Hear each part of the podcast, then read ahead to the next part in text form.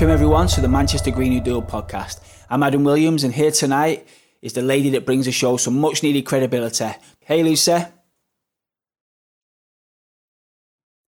Welcome everyone to the Manchester Green New Deal podcast.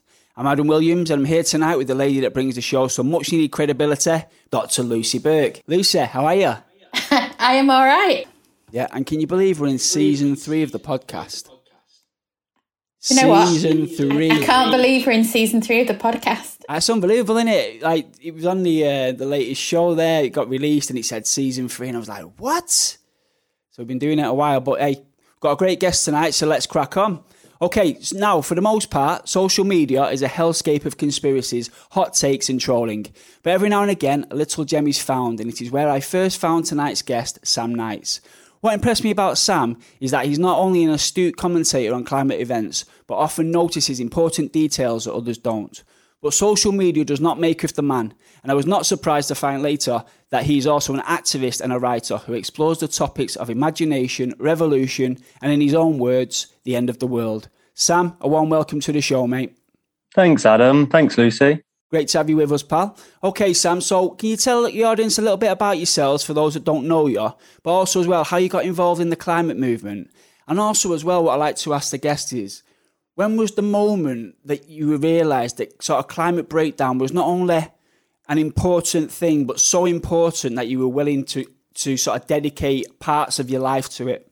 Yeah, sure. So I'm an actor and writer. That's my day job. And I've come to the climate movement quite recently, actually. So in 2018, I basically had a breakdown about climate change induced by the IPCC report, the special report on 1.5 degrees warming, which I think led to so many different things, right? The ramifications of that report, I think, are still being felt now. It was a real wake-up call for many of us in the West. Of course, many people in the global South had been calling upon us to act with the urgency that was necessary for decades, and we had ignored it. And I was one of the people that had ignored it, and that impelled me to go and actually read about this.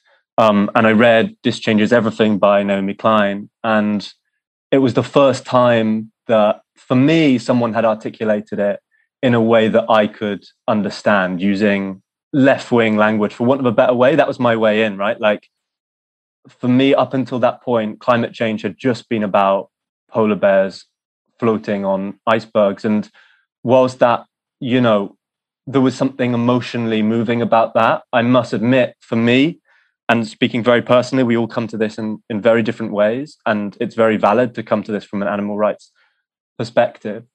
For me, that was never something that had mobilized or energized me. And as soon as someone shook me and forced me to realize that this was about human beings and that this was a justice issue, that was for me when it all suddenly hit. And it really was. It was just one of those moments where you realize that for so long you had been very consciously, actually, you know, I don't want to make an excuse myself, very consciously ignoring one of the grossest injustices of our age, and that this injustice was, of course, interconnected with the crisis of capitalism and the various crises that we're now seeing in the 21st century.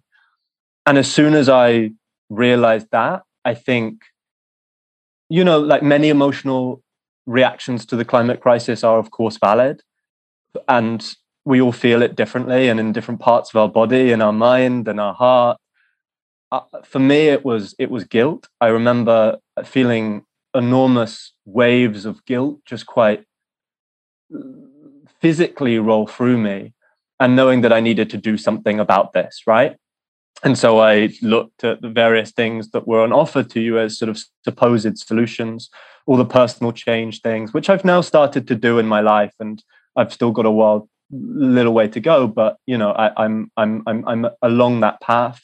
I looked too at the kind of capitalist solutions to the crisis, the various charity solutions to the crisis. And none of these really made sense to me in terms of the scale of what we were facing, right? And maybe I had a little advantage in the fact that I woke up quite late, because for me, suddenly it was just, you're being thrown straight into the emergency. And so it required an emergency solution. And the only thing The only group that I found giving a proportionate response to that crisis at the time, which was 2018, was a very small group advocating for direct action policies, and they were based in Stroud and had just moved to Bristol, and they were called Extinction Rebellion. And I reached out to them and said, look, if you ever want my flat as a meeting place, you are more than welcome to come and use it if you ever want to do anything in London. And I think the next week, 10 people turned up at my door and we organised the first ever Extinction Rebellion protest in London. So that was my introduction to the climate movement. It was like being thrown headfirst into it. And I was incredibly naive. And I, like politically and as an activist, I was incredibly naive and didn't really know what I was doing. And I learned so much just through doing it. You know, like I, as I said at the top of the show, I'm not a academic, I'm not a specialist, I'm not a scientist, I'm just an activist, and that's been how I've approached this issue and come to it. And I've since left Extinction Rebellion, and I'm sure we can talk about all of that kind of stuff, but that was my kind of learning, my education, if you like. Had you been involved in political activism before, or was this like the first activism you'd ever been involved in? I was arguing about this with someone the other day because I was trying to convince an old friend that I had recently become political. And I think what I meant by that was like politically active. But I've always been political. I joined the Labour Party in 2015 in order to vote for Jeremy Corbyn. I've always been a member of the kind of like socialist left. But I to be honest with you and myself, I've never been active in the way that I've been active for the last 3-4 years. Yeah, some of the things you said there, Sam, really resonated with me. Now, I'm a bit older than yourself, so I've kind of been in the environment movement for over 10 years now. But when you mention about Naomi Klein, now Naomi Klein was someone that I used to read when I wasn't environmentally conscious. And a lot of people forget about people like Naomi Klein and George Monbiot. They used to write really hard-hitting, radical political books. Naomi Klein, I think her first book was a book called No Logo, which talks about the sweatshops and branding and stuff like that. And she was definitely one of these people where I saw a break with someone I really respected and was looking at from a sort of a, you know, a radical political perspective and not even thinking about the environment. She sort of gradually started talking about environmental issues, very similar to George Monbiot. And then all of a sudden it was like, that's all he talked about. And it was almost like, for me, to be a true radical, you've got to face what's in front of you. So my blood and my bones is all about revolutionary old left-wing politics, yeah, Che Guevara and all that, yeah, and that is the path I thought I was going down. But, and you know, I'll see what you think about this, but, you know, loving symbolism and loving sort of the romanticism of a movement and stuff is not the same as being a true revolutionary, is it? So I had to change to the reality that was in front of me and in front of my kids, and that was the environment movement. We are now at the forefront of what should be revolutionary change. And so, you know, I know you've talked about Jeremy Corbyn before as well, and that was sort of your gateway into politics. And obviously you're an actor and you're a writer. So how do you balance sort of your political and your artistic sort of skills and beliefs and loves and to make like a fully rounded activist? I mean, it's really hard. Just on your first point, I think that's key that so many of us have been doing that leap in the last few years and the last decade or so, from moving to the left to be explicitly now calling ourselves eco-socialist and being a part of both the climate movement and the labour movement. And in terms of those bridges that so many of us are building between those two movements, you know, this is where the struggle is right now. And both of those movements can learn from one another. And I don't know about you, Adam, you know, and I'm sure, Lucy, you're exactly the same, right? And that we're all doing this work, and I think it can feel quite lonely some of the time. Like, I spend a lot of my time in Zoom meetings with climate activists where they go, where's the labour movement? Why aren't they turning up to this? Why aren't they putting their bodies on the line? And then I'm in meetings with trade unions and Momentum activists, and they say, where's Extinction Rebellion? Why aren't they on the picket lines? Why aren't they turning up with their flag? You know, there is so much potential here.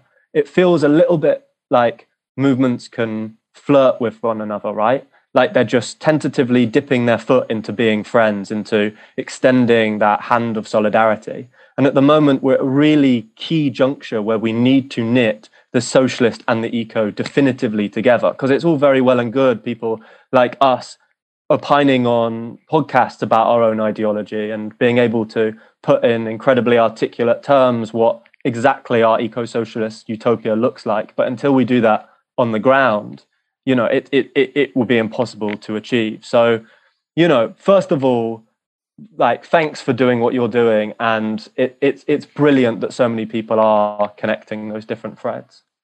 Personally, and maybe this is related too, I find it really hard. Like, I find it really tough to balance all of these different parts of life.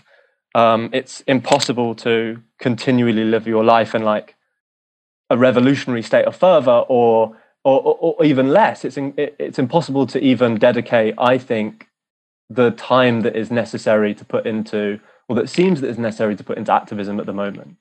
In the, you know, we all have things that we need to do in our lives. We all need to take the bins out and cook dinner and hug our mothers. And, you know, we have important things that we need to be getting on with as well as the revolution. And balancing those things can be difficult. I think for me, I have to keep on reminding myself. And I'm aware that this might sound like an excuse, but I think I believe it. And it's that the work that I do is also part of that story. So as a writer and an actor, I'm interested in creating art that creates change and that inspires people to act, and telling stories that make people understand. And, you know, just 5 minutes ago, I was telling you about how a book had totally changed my life, right? And that's no exaggeration. I read that book and then my life changed. And I want to tell stories like that. I want to change people's lives like that and change the world, right?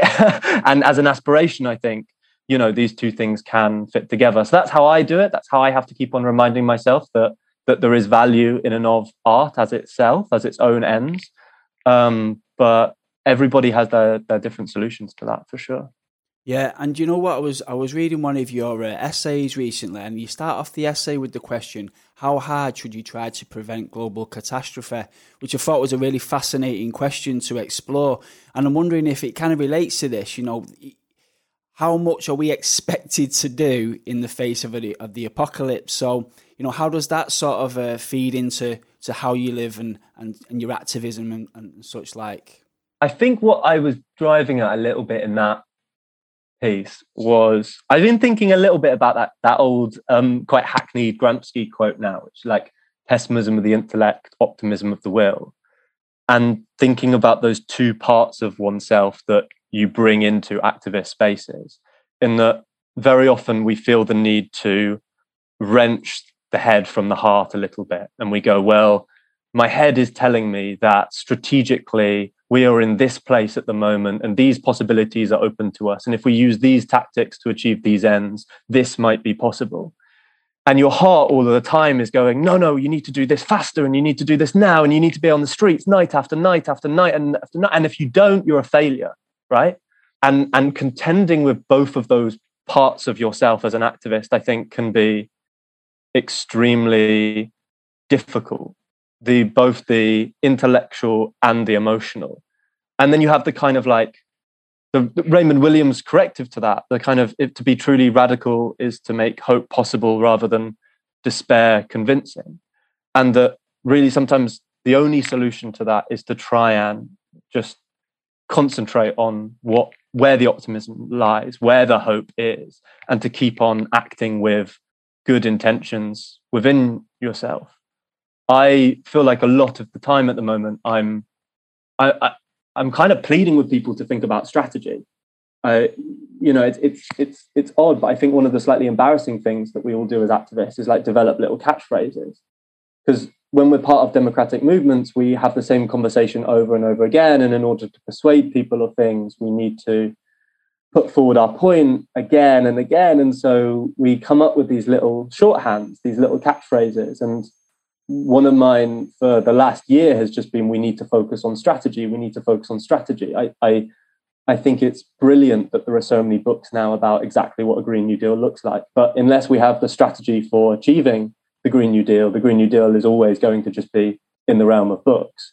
In order to kind of correct that thinking a little bit in and of myself, it's also important to remind oneself as an activist that you can't do everything. Even though we might feel the crisis on the level of the individual, you know, we might internalize the external, we might become depressed or anxious. You can't resolve these crises on the level of the individual. You have to do that as the collective. You have to trust in the movement. You have to trust in the power of collective action across time. And that requires a different shift in the way that you start thinking about your own approach. I think one of the things is that, you know, individuals can't do everything either. Yeah. You know, so you can't be... And people have different strengths and skills that they bring, but I think it's about understanding the relationship between those things. And, you know, when Ads was talking about, you know, that there's this kind of romantic side of things, this kind of emotional side of things, and then there's the reality. I think one of the things that we tend to not address, perhaps sort of, or not give the respect it deserves, is the emotional side of things. I actually think that the kind of emotional investment that people have in change, or the ways in which you can be kind of persuaded or carried by something you've seen or something that really captures, you know, a phrase or an image that really captures things for you, is why art has such a powerful role to play as well in kind of, in sort of in social movements, why it's so important. And, you know, it's interesting that you come to this from an arts-based background. And I mean, that's my background as well. That's what I do too. That idea of just using something to try and actually shift other people. Because I think the other thing is that there's activists, and there's activists talking to activists. Yeah. And then there's other people who, you know, I see on kind of, what, you know, sort of WhatsApp groups around me complain about, you know, congestion charges or whatever. Do you know what I mean? And, you know, so there's where we are, and then there's where everybody else is. And there's the kind of obligation we have to move everybody else's thinking on, and how we do that. And that's why it'd be interesting to know what you think about something like Don't Look Up, which I saw at the weekend, you know, just as a clunky way of trying to draw people's attention to something that we're living with as an emergency, but which so many other people aren't, or don't seem to be recognising as the absolute emergency that it is. Yeah. I think I'd say two things to that. I mean, I totally agree. And, you know, I think we also, by the way, need to focus on the good parts of the emotional as well as the bad parts of the emotional, right? Because, like, I know I definitely have a tendency to talk about the amount of people who are burning out or who are depressed at the moment. And actually, there are two sides of being emotional, right? And sorry, I'm going to go off on a little bit of a tangent, but I think this is an important thing for people who aren't active in movements to hear. And that's, before I became a climate activist, I didn't cry. And I know that sounds like a very toxic male thing to say, but it's true. Like, I didn't physically cry when I was sad. And as soon as I started doing activism, I cried at things. And I was reflecting the other day on why that was. And I think something fundamentally within me has changed over the last 3 years. I think I have become more emotional. I think I have become more caring. I think I have become more interested in other people and their lives. And I think the emotional richness, which activism, which being part of a movement, which being part of a community as well, right? Because that's also what it is. And in the 21st century, we have such a deficit of genuine community. Community is also one of these spaces that is being encroached upon by capitalism. To be part of that thing and to really throw yourself into it, that's such a productive and beautifully emotional thing. And there is so much good that comes out of that. To be at the heart of a protest and to feel like you're tasting the future on the tip of your tongue, right? There is nothing more magical, more captivating than that experience. And yes, that brings with it the sorrow, the pessimism of looking around and going, why aren't things better yet? Why aren't things better right now? But for that taste, for those experiences, to be able to connect in the way that you connect with other people, I think, you know, it's all worth it. So that's my kind of tangent about emotion. With Don't Look Up, I think it's, I mean, okay, well, first of all, it's fantastic that these stories are getting into the mainstream, right? Like, they have been in novels, I would say, for a long time. Climate themes have been worked through. In TV and in film, a lot less so. And if we have appeared, particularly climate activists, we have been cast in the role of eco-terrorists as opposed to genuine community activists. That's not to say that there isn't a role for eco-sabotage, but Hollywood's obsession with eco-sabotage, I think, far outweighs the number of people who are actually participating in these actions. And I think that's an important thing to think about. What I think Don't Look Up got absolutely right is that I agree that the climate crisis is a comedy. And I think that's relatively kind of controversial in the climate movement. There is a tendency to think about it as an ongoing tragedy. But I think there is something innately hilarious about the political junction in which we find ourselves now, in that the world has been turned completely upside down. And we find ourselves as ordinary people, as activists who are so unused to power, to thinking about power, to thinking about politics, to think about the way that we want to order our world. We're being asked to do that because it's quite clear now that the politicians have failed, that business leaders have failed. And so even if you're a kind of mild social democrat, you're now looking towards activists and people on the periphery for that kind of leadership. And to be honest, if we're going to be really blunt with ourselves about our own limitations, we don't always have the skills and the experiences to do that. And I think there is something hilarious about that. I think there is something funny about the figure of the activist who is continually striving to do better and better and better, and who probably in their own lifetimes won't achieve their aims, right? That's to me, the archetypal sitcom character. When you look at someone like Basil Fawlty, it's like you're always striving for something that you're never going to attain. And that's what being an activist is. And so I think they've got it spot on there. I have my own critique of Don't Look Up in that I just didn't think it was that correct. Like, I thought it was fine. I thought it was just fine what it was doing. And I'm grateful for it to have been one of the first films to do that. And I'm looking forward to many, many films like that. And then the final thing I would say on that point, Lucy, and it's this, is that I think most people do care. One of the few things I didn't like about Don't Look Up was what I think of as quite an old narrative of, you know, scientists wailing at the general public of just follow the science, just follow the science, follow the science. And I think it's worth us as climate activists reflecting on why that hasn't worked, actually. And I think there are many reasons for that, and of course, and they're nuanced and complicated. But one of the reasons is that people do understand this, right? On a kind of bodily level and on a kind of day-to-day, everyday level, right? Like, if you're living in an area where air pollution is bad and, you know, our government routinely breaks the law on air pollution, you understand that is not good for your community. You understand that your community, which, you know, will be a poorer community, which will have a higher BME representation, you understand that these are deep interwoven with social, racial, economic justice issues. The problem, of course, is like what you do about it.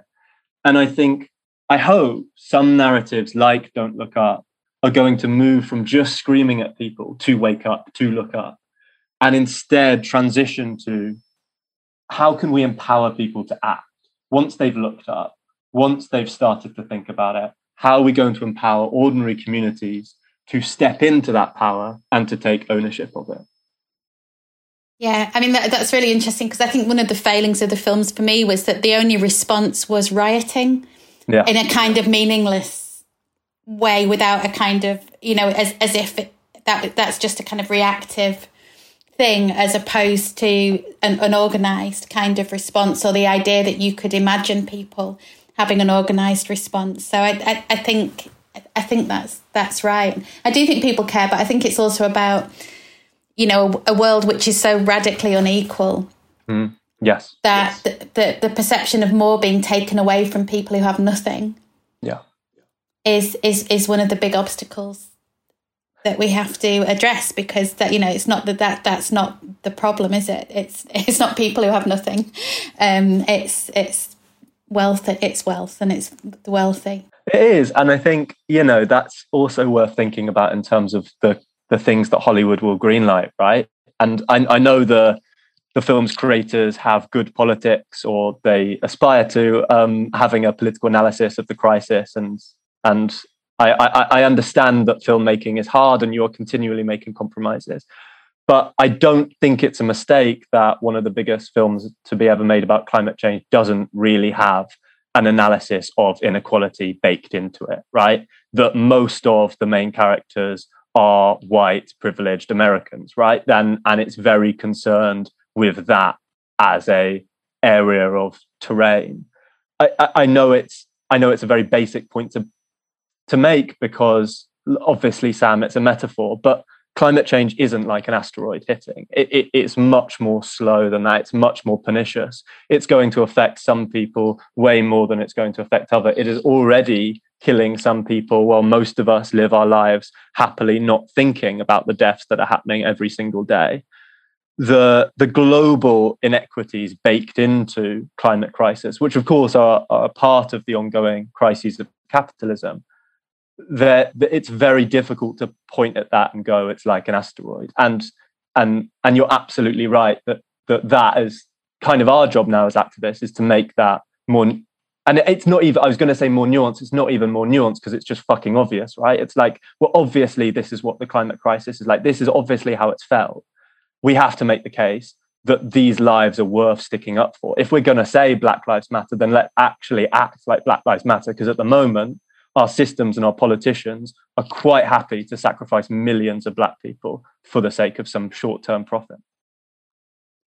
Yeah, and I haven't actually seen the film, although I feel like I have, because there've been so many people commenting online on that. But I think you're both spot on, specifically on this point. You know, Hollywood may highlight an issue, but they're certainly not the arbiters of how to solve an issue.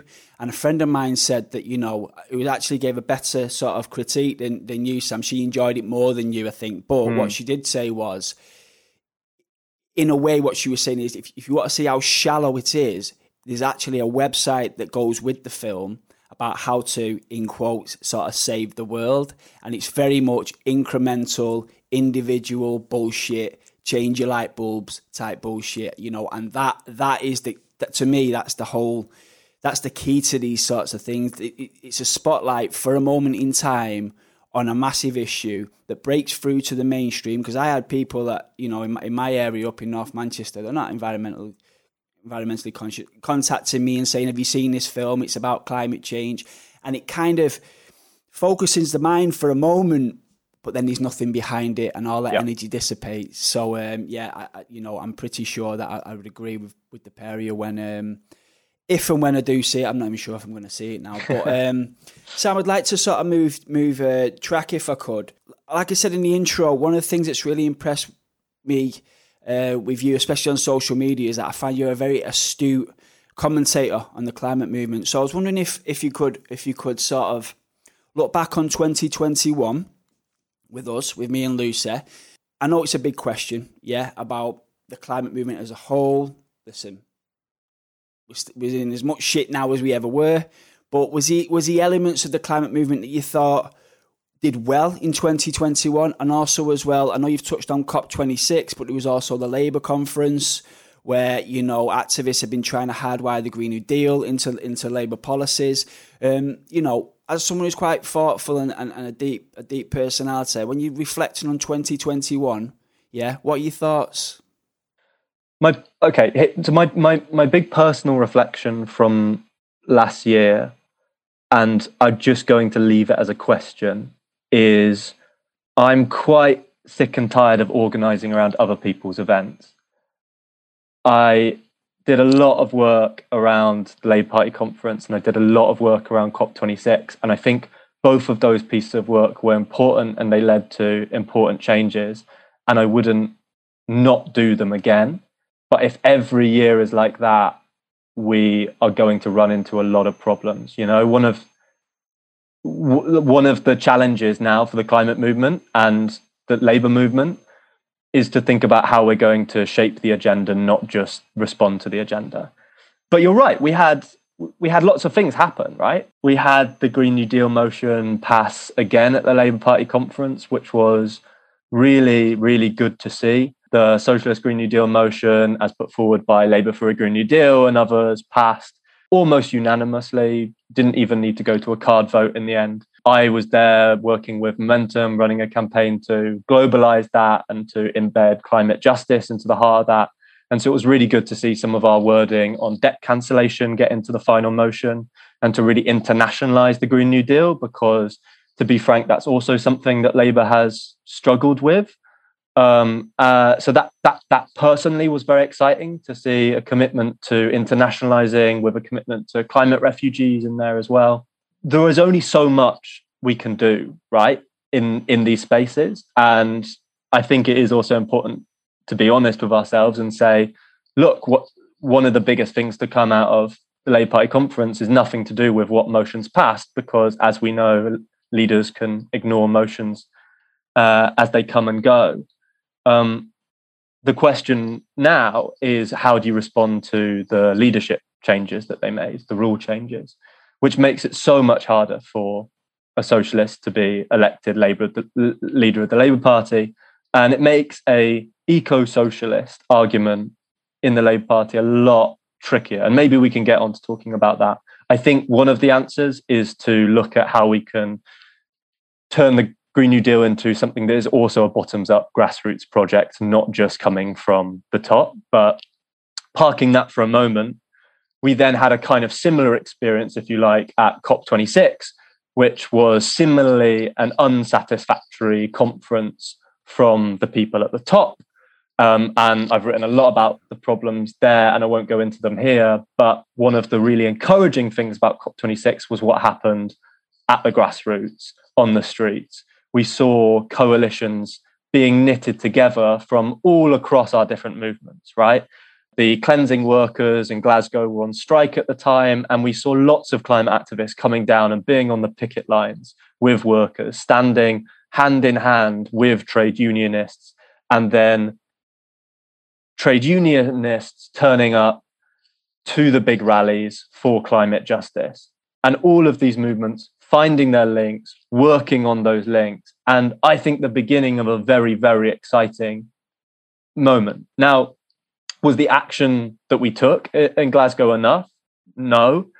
Did our message cut through, and was it good? I think so. And I think it's got a lot better as well. And I think there is something to be celebrated in the journey that the climate movement has gone on, in particular over the last couple of years. You know, if you think back to when we started Extinction Rebellion in 2018 and all of the left-wing critiques of the messaging that we were putting out, which was very emblematic of where the environmental movement was at the time, right? It was just a kind of mainstreamed common sense that one should be apolitical about climate change. We're now in a very, very different place. And it is important to kind of stand back and look at the ideological success that the left has made. We have been successful in winning a lot of arguments. It is now common sense in the climate movement, among even my most apolitical friends, that we should nationalise the energy industry, for example. Now, that they wouldn't have said that 3 years ago. That's an argument I think internally we've kind of won. And there are lots of examples that you can point to like that.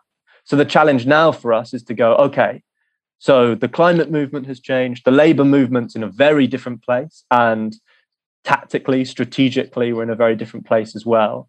How can these movements start working together in a way that we ensure or do our or try our very hardest to bring about decarbonisation at a very, very quick pace? I think what you say about the kind of grassroots element of this is really important, and I think as somebody who was a candidate in the general election in 2019 and is now focused on trade union work, sort of, and this and sort of green activism, really is that I do think that there's a lot of change that can take place outside of those kinds of formal structures. Yep. You know, and I think getting too wound up about those as well can sometimes be something that diverts attention away from where you can actually do some really, really good work and affect change and certainly sort of win a narrative. But I'm really interested in, I suppose, you know, maybe you're talking more about both your experience in Extinction Rebellion and that idea of kind of direct action and what that means and the kind of stakes involved in that, right? Because it's quite significant when you have groups of people who are prepared to get arrested and so on, and people who are making that sort of decision. But also perhaps it would be good to hear what you have to say about groups like Insulate Britain, whose actions were certainly construed really, really negatively and constructed in really, really negative ways in the media, you know, and all of the kind of performed stagey kinds of walkouts, or, you know, and or kind of, you know, having people on and on news shows who then kind of stop an interview or don't engage, all of that kind of stuff seemed to be about presenting an image of that kind of direct action and indirect environmental action as belonging to groups of people who definitely weren't like ordinary viewers or ordinary readers. And so it would be good to know what you think about sort of Insulate Britain in particular, but also the relationship between Insulate Britain and Extinction Rebellion. Yeah, I mean, I think that's spot on in the sense that I think Insulate Britain is a symptom of Extinction Rebellion. And it's a symptom of the story and the decline of, the lack of strategy at the moment at the heart of Extinction Rebellion is basically where it's come out of. And I'll talk about that in a moment. But thinking just about Insulate Britain for a moment, and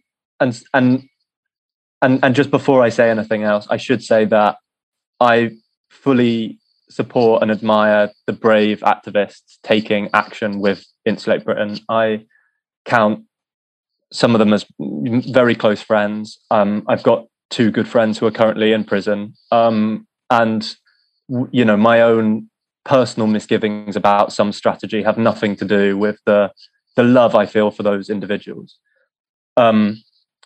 Insulate Britain as a campaign came out of Extinction Rebellion, and it came out of a kind of frustration that an element of Extinction Rebellion had with not feeling like the ferocity which they needed to move with, the urgency which they felt was being allowed and given space. And so they decided to splinter and to focus very much on disrupting the everyday lives of people. And this kind of comes out of a lot of the thinking that influenced Extinction Rebellion right at the very beginning of Extinction Rebellion. It very quickly moved away from that, much to the frustration of these activists. But it was founded on principles of wanting to jam transport networks and therefore make it impossible for cities to cope, and also to maximise the number of arrests. And Insulate Britain, if you like, is a kind of petri dish of both of those things taken to its logical conclusion. Unfortunately, what you kind of end up then having is like 30 people who are willing to get arrested again and again and again and again. And it's not building a mass movement, and maybe it doesn't need to in order to achieve its aims. If all it's aiming to do is to get on Good Morning Britain, well, you know, Insulate Britain has succeeded, right? It's got cut through. It's certainly got noticed. It's got picked up by, as you say, a lot of right-wing channels which have spun it in a certain way as well. The limitations of that approach are obviously that you have people who get immediately turned off who would be sympathetic to the cause. And a lot of activists have very good replies to that, and I won't get into that kind of debate now. But just a kind of personal anecdote from my life. The other day I was on set with another actor who was complaining about Extinction Rebellion and Insulate Britain. And he didn't know that I'd helped set up Extinction Rebellion. And that was like lovely when you get a chance to have a real honest conversation with somebody unfiltered about something that you've been very involved in. So I was asking him lots of questions about why he felt they were annoying. And his argument was, well, they're targeting ordinary people and not where power is. And I don't disagree with that as an analysis. You know, I lost track of the amount of times in Extinction Rebellion where I said, why aren't we targeting the banks? Why aren't we targeting the fossil fuel companies? Why aren't we shutting down the constituency offices of Conservative MPs? You know, we know who the villains are of this fight, right? And there's no good pretending that the ordinary people are what's standing in our way. And I don't think, by the way, that a lot of people do. And I think a lot of this argument can get quite flattened out and simplistic, but that at its heart is where Insulate Britain has come from. Okay, so like zooming out then, and let's talk about Extinction Rebellion, which I think it's important to say was the single activist group that was in the climate space in 2018 that was putting forward non-violent direct action at the scale that it was advocating. And that is an important thing to just acknowledge, in that the radicalism of Extinction Rebellion strategy was pretty much unmatched by most other groups that were even engaging in direct action and civil disobedience. The wave of civil disobedience and direct action tactics that we've seen since has been largely due to Extinction Rebellion revitalizing that and re-energizing that. A lot of, for example, the activists that are involved now in like the Palestine action, actions and protests come from Extinction Rebellion. And that's one of the really exciting things about movement ecologies, where you can train up activists, where you can show that tactics are worth doing. And not only does the climate movement benefit from that, but so does the various other movements that are fellow travelers in the same struggle.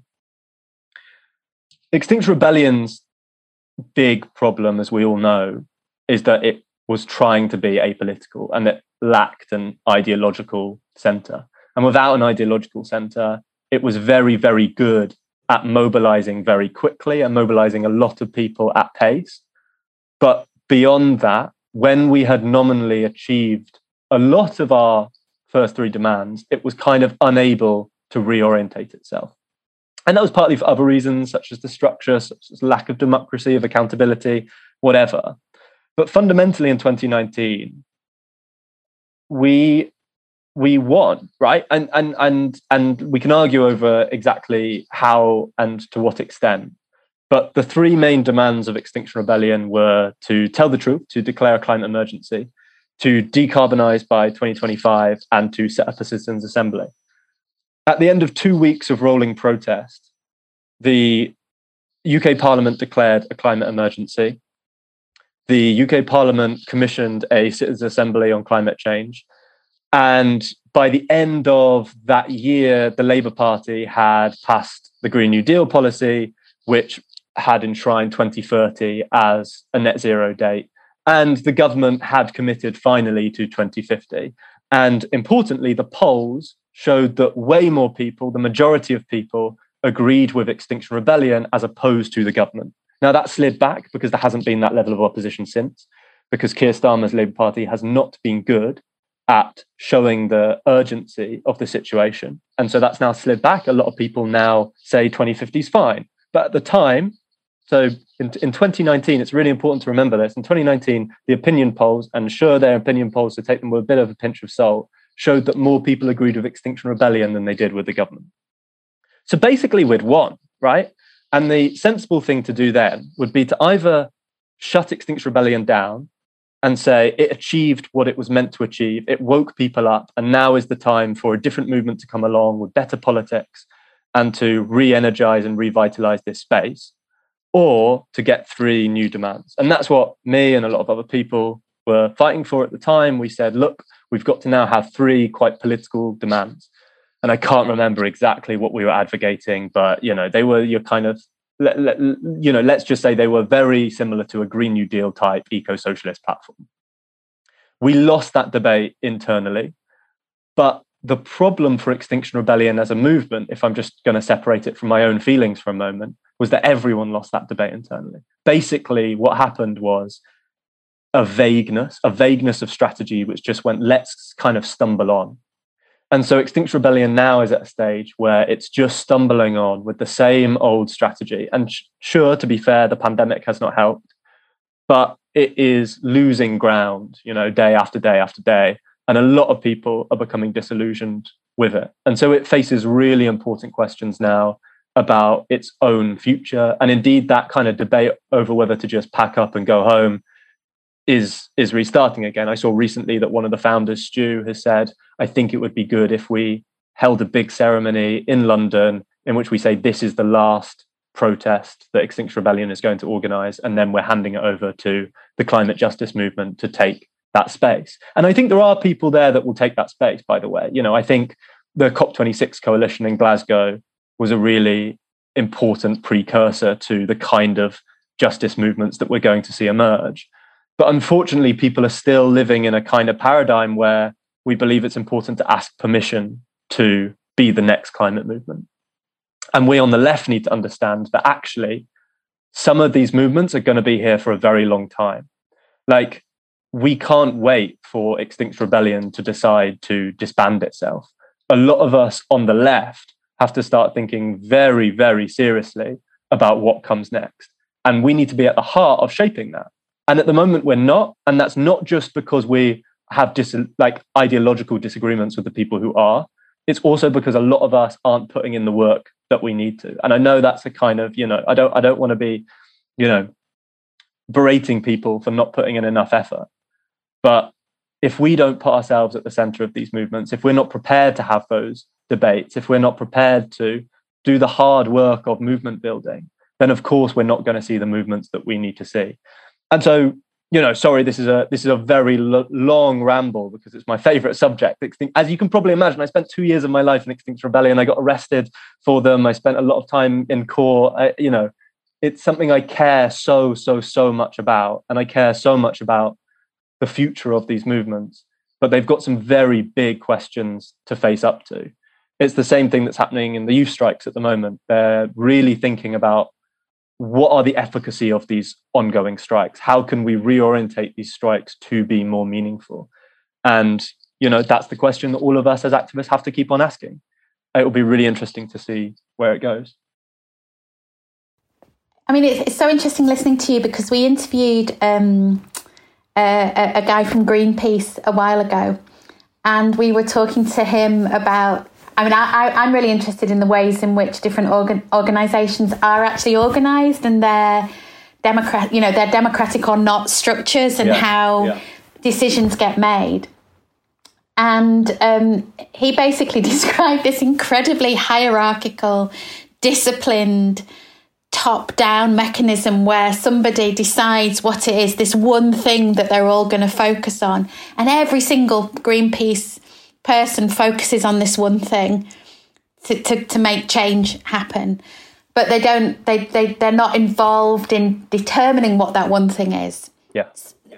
A group of people do. And when you describe the kind of when I listen to you talk about Extinction Rebellion, it seems like here's a group where there are lots of different ideas going on, but it doesn't sound from what you're saying that there are good structures for actually working out and determining how things then carry on or move forward. And it would be interesting to, you know, what we'd like you to sort of talk a bit more about now is kind of what you want to see going forward and, you know, what you'd like to happen this year. But also there's questions of strategy and how far do you think we are, we're kind of held back by not having good mechanisms for making collective decisions and for sort of participative, kind of involvement in that? I mean, I think a lot is the honest answer. And I think it's such a shame when movements don't feel like they need democratic engagement because that's what movements thrive on.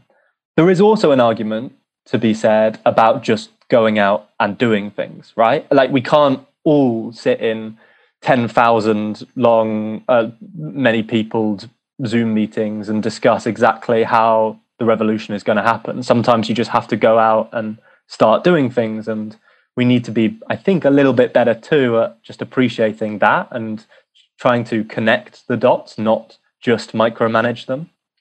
But yeah, it's that's part of the struggle. That's part of what being an activist is to building healthy democratic discourse between people. And I don't think, you know, the tenor of social media helps here, particularly with having those constructive conversations. But when you sit most people down in person and most activists down in person, you'll find out that, you know, they have so much in common, right? And the more that we can do to bring together those two parts of the eco-socialism, the better. The real challenge, I think, for 2022 is, as you say, strategy, is working out exactly what, and I think, you know, by the way, I think this is extra parliamentary strategy. I think this is outside of, I think what we really need direction in is what activism looks like from the grassroots. And that's also where we're going to have most impact, I think. You know, we haven't really talked about the internal turmoil of the Labour Party, but my own feeling is that, you know, you can spend a lot of your time on those debates if you want to, and it's good that we have good comrades doing so. But we also need to realize the power and the strength of shaping debate from the outside and admit that sometimes that's better. Not only can we engage in our own projects, concentrate on our own issues, embed ourselves in our own communities, but we will also end up having a lot of influence. You know, like I think it's an easy example to pick because in 2019, so much happened. The school strikes, the Extinction Rebellion marches and occupations really changed a lot. But, you know, one of the things I always talk to people about who are not very sold into the idea of eco-socialism or systemic change, which I devoutly believe in, is getting them to just think a little bit about the function of such movements, even in a social democratic frame, and say, was this an important thing to happen? Did it lead to good things happening in your own community, in your workplace? And the answer usually is yes, because, and this is a failure of our own activism in terms of, this is a failure of, okay, well, if I'm someone who, you know, believes in revolutionary socialism, I didn't bring about a revolution. What I brought about was a kind of event which triggered loads of different workplaces to think more about recycling and to get loads of community churches to think about where they were investing their money and to get loads of funds to think about where they were directed. Do you know what I mean? Like the repercussions from such movements exist beyond their own revolutionary frame.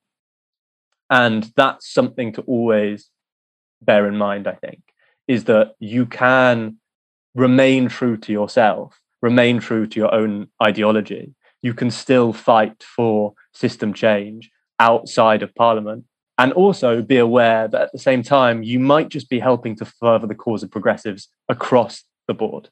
And that's a good thing. Yeah, Sam, much of what you said there about XR really resonated with me. I was part of, say, for want of a better phrase, the first class of Manchester XR. Mm. So I've been to the first four direct actions in London, and I was also part of a direct action in Manchester, which was actually really good. What I took from XR was, on a positive level, was I really liked the idea that you could have a big group, but then create small groups of people who wanted to do an action. Yeah, you just all get together, who wants to get involved, and a week later, you do an action, you know, you ruffle feathers, and I thought that was really good. And I've tried to bring that thinking into Greater Manchester Labour for a Green New Deal and work that we do there. Yeah. I thought it was really refreshing and quite liberating. Yeah. But in one of your essays, you say that, you know, revolutions cannot be micromanaged. And you actually say sometimes you have to be impulsive, surprising, say, fuck it, let's see what happens. Yeah, and I agree with that. But I think one of the flaws with Extinction Rebellion, and you've touched on it as well, so I think we're going to agree here, is that the as individuals or small groups, yeah, you know, this sort of fuck it attitude and let's just see what sticks, you know, is empowering, but I think there's a responsibility when it's a larger group. Yeah. And I think what you have to have is you have to have foundational stones, you know, either ideological ones or, you know, something that you can all agree on is the foundation of what your action is going to be and why it's going to be such. And I found that Extinction was slightly flaky in that department. There was no socialist backbone to it. It was literally just lots of groups trying to see what sticks. And I did think that was a flaw. You also write about, you know, you get the best out of people when they do it for the love of it. You know, it's something that they love.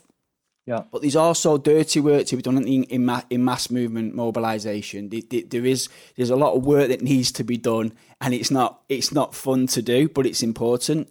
So I'm just wondering what you think about this idea of actually having foundation stones and anchors the group, yeah, so that you can trust people to go and do an action and for it not to go horribly wrong. Listen, there's no blueprint for success.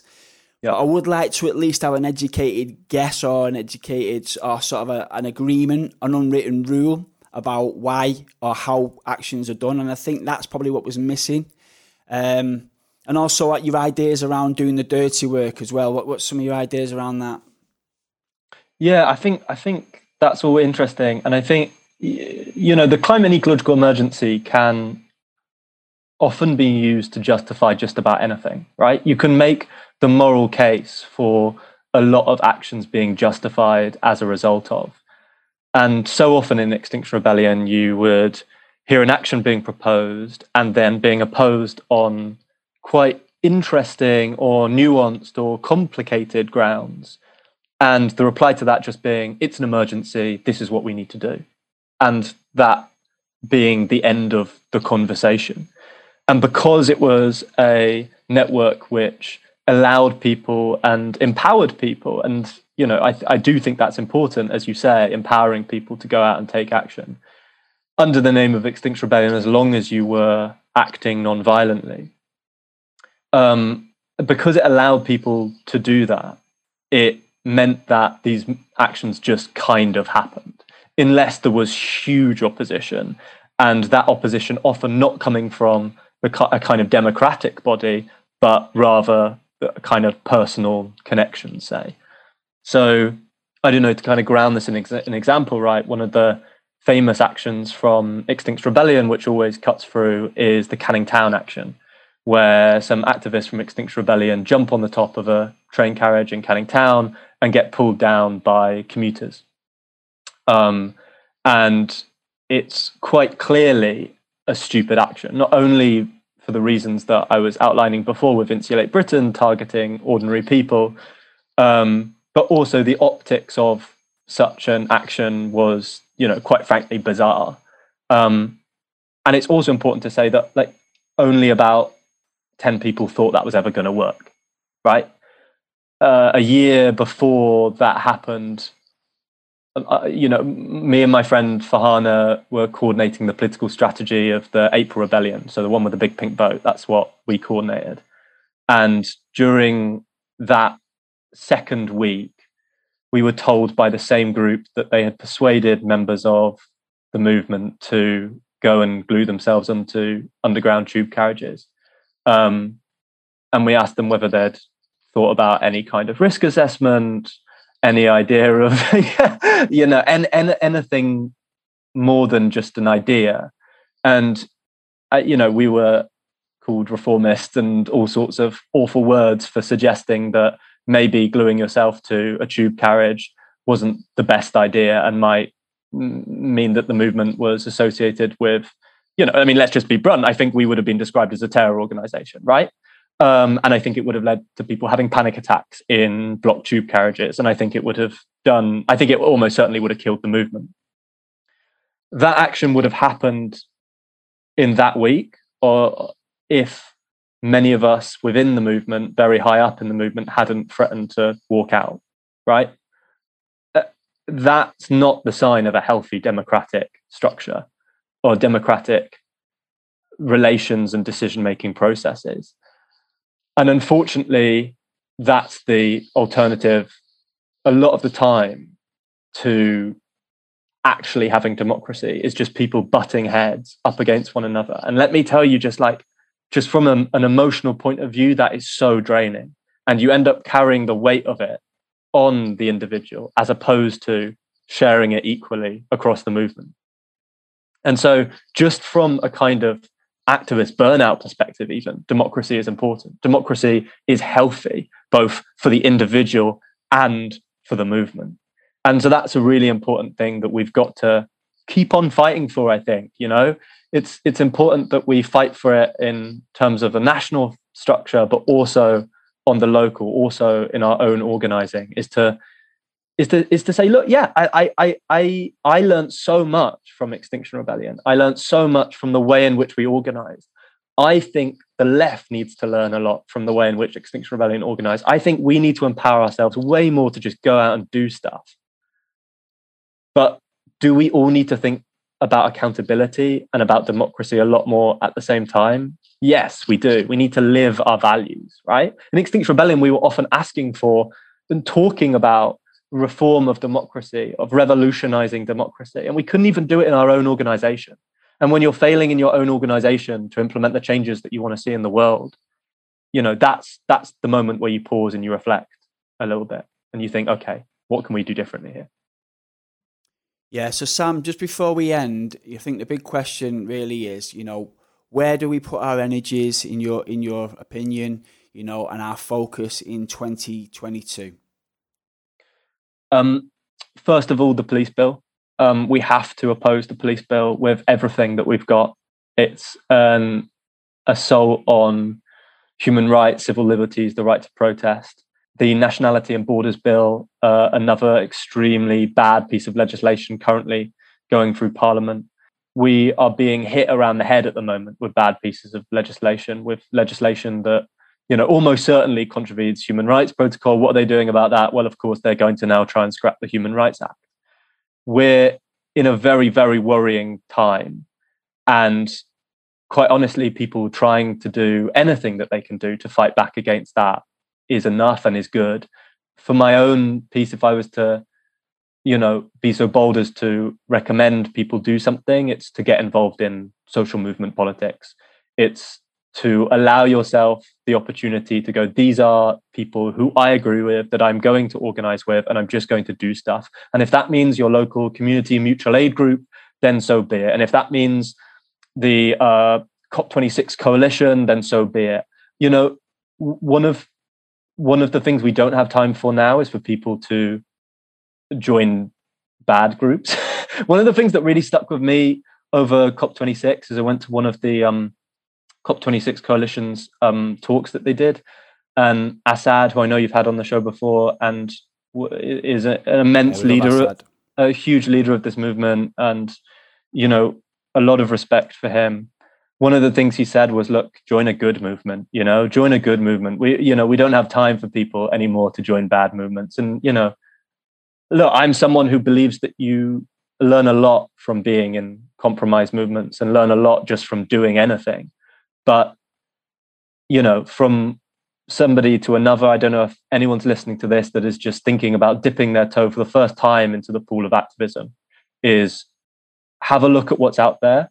And if what out there isn't like totally what you are aligned with, do it yourself, start it, have conversations with your friends, talk about how you can set it up, talk about how you can do it, and get out and show up and go to those protests for the police bill, because that's what we need to oppose. Yeah, definitely. One of my favourite essays that you've written was one on sort of your thoughts on Chartist poems. And I'm doing some work at the moment on a series called Working Class Voices, where I'm trying to sort of engage working class people in the movement. And I'm just wondering, for the last question, when I read those poems, they're really analogous to the fight that we are facing now. And I'm wondering if there was, as you've read them and you've done deep dives in them, if there's anything like from our ancestors that you feel we can pull out of those historical movements that can galvanise us or guide us today. That's so exciting, Adam, that you've read that. Thanks for reading it, and loved it, and thank you, and also that you brought it up, because you're you're absolutely right, right? So that piece is a piece about Chartist poetry at the end of the Chartist movement. So the Chartists, for anyone who's listening and doesn't know, a movement who were asking for the vote, for emancipation, for working class men at the time, and were fighting that in the streets and petitioning and through various other means. And around this movement comes a huge body of literature and cultural work. A huge amount of periodicals spring up. And what was interesting to me as someone who approaches this from as an actor and a writer is that poetry was at the heart of this movement, right? And I think sometimes we allow ourselves to ignore the cultural a little bit too much on the left. And we have to remember that we are cultural beings and we need good stories and we need to be inspired by poetry. And that's what they really got, these Chartists. They really understood that people wanted to chant and they wanted to sing and they wanted to read good poems. And so on a lot of these periodicals, on the very front page, even on the Northern Star, which was the biggest periodical at the time, was a poetry column. And very often the poems that they printed were by anonymous poets, by working class poets, by autodidacts that had never written poetry before, but had thought, well, this is what we're doing. This is part of the movement. This is part of the work. And so on the poetry columns of these periodicals, you get these debates, all of these conversations that we've been talking about over the last hour of like, where do we go next? Where do we put our energy? What happens now? All of that gets played out through poetry. And they're beautiful. And I really urge people to go and read them. Unfortunately, they're not taken seriously by the academic community because they're unknown working class poets. But they are full of passion and love for the world and for each other. And the preoccupation with the future and what the future brings was what always struck me as the most significant thing, right? This is a movement that was in its dying days and very aware that it was in its dying days. One of the leading poets talks about going away and burying Chartism. Bury it well, you know, be grateful that it happened. They were very aware that it was on the decline. And yet they were also, through their poetry, prefiguring what was going to come next. And they talked about the coming day, the smiles of the future, the sun, the song of the future. And that song of the future, that feeling of being able to attain utopia, of being able to, at the same time, addressing your material circumstances in the present, and also to have one eye on the better, kinder, greener, more sustainable future that we are all imagining and hoping and trying to bring about. That is what inspires me. And I think that's what inspires other people, that fixation with utopia. And so, yeah, you know, I'm so pleased you brought that up because that's exactly what we also need right now is for all my talk about strategy, we need to remember why we're doing this and we need to constantly ground ourselves in the hope and the power and the love of what our vision for a better world is. Yeah, mate, 100%. In fact, I loved it so much, I'm actually going to end with a poem because it's such a highbrow podcast. This one's called For the Future, written in 1853 by W.J. Linton. For the future we are building, for the future do we plan. How today may best be wielding all the varied powers of man. Even the last one duly prized, all their differings harmonised. Sam, it's been great to have you on the show, mate. Really appreciate your time tonight. This is a part of the show that's dedicated to the fighters, the healers and the conservers of the world that are doing their bit for all of us. It's the shout out. Sam, who have you got for us this week, mate? I think I'm going... Well, actually, to be fair, before I say I should say my flatmate. I have COVID at the moment and she's been cooking me dinner every day. And so I'm very grateful to her. But for the climate movement, I really recommend everyone read Carola Racket's book, which is called The Time to Act Is Now. And I can send you a link. It's available for free download on Rosa Luxemburg's website. And a lot of you might know Carola. She got arrested, I think, in 2019, I think, if I was to hazard a guess, for docking illegally a boat of refugees in Italy, and ended up being found not guilty of that crime. It's a beautiful book. It's a very personal book about her own journey through.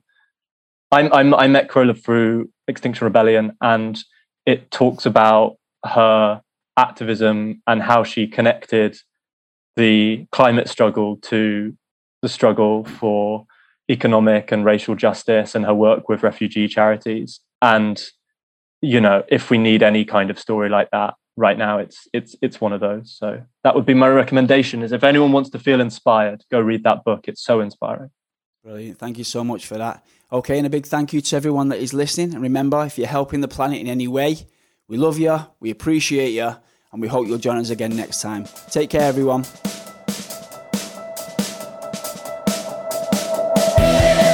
We'd like to thank all our supporters on Patreon, with a special thanks to Barbara Burke, Guillermo Mund and Angela Brown. If you're enjoying the show and want to help it grow, but not in an infinite ecological disaster kind of way, head to patreon.com/MCRGNDpod.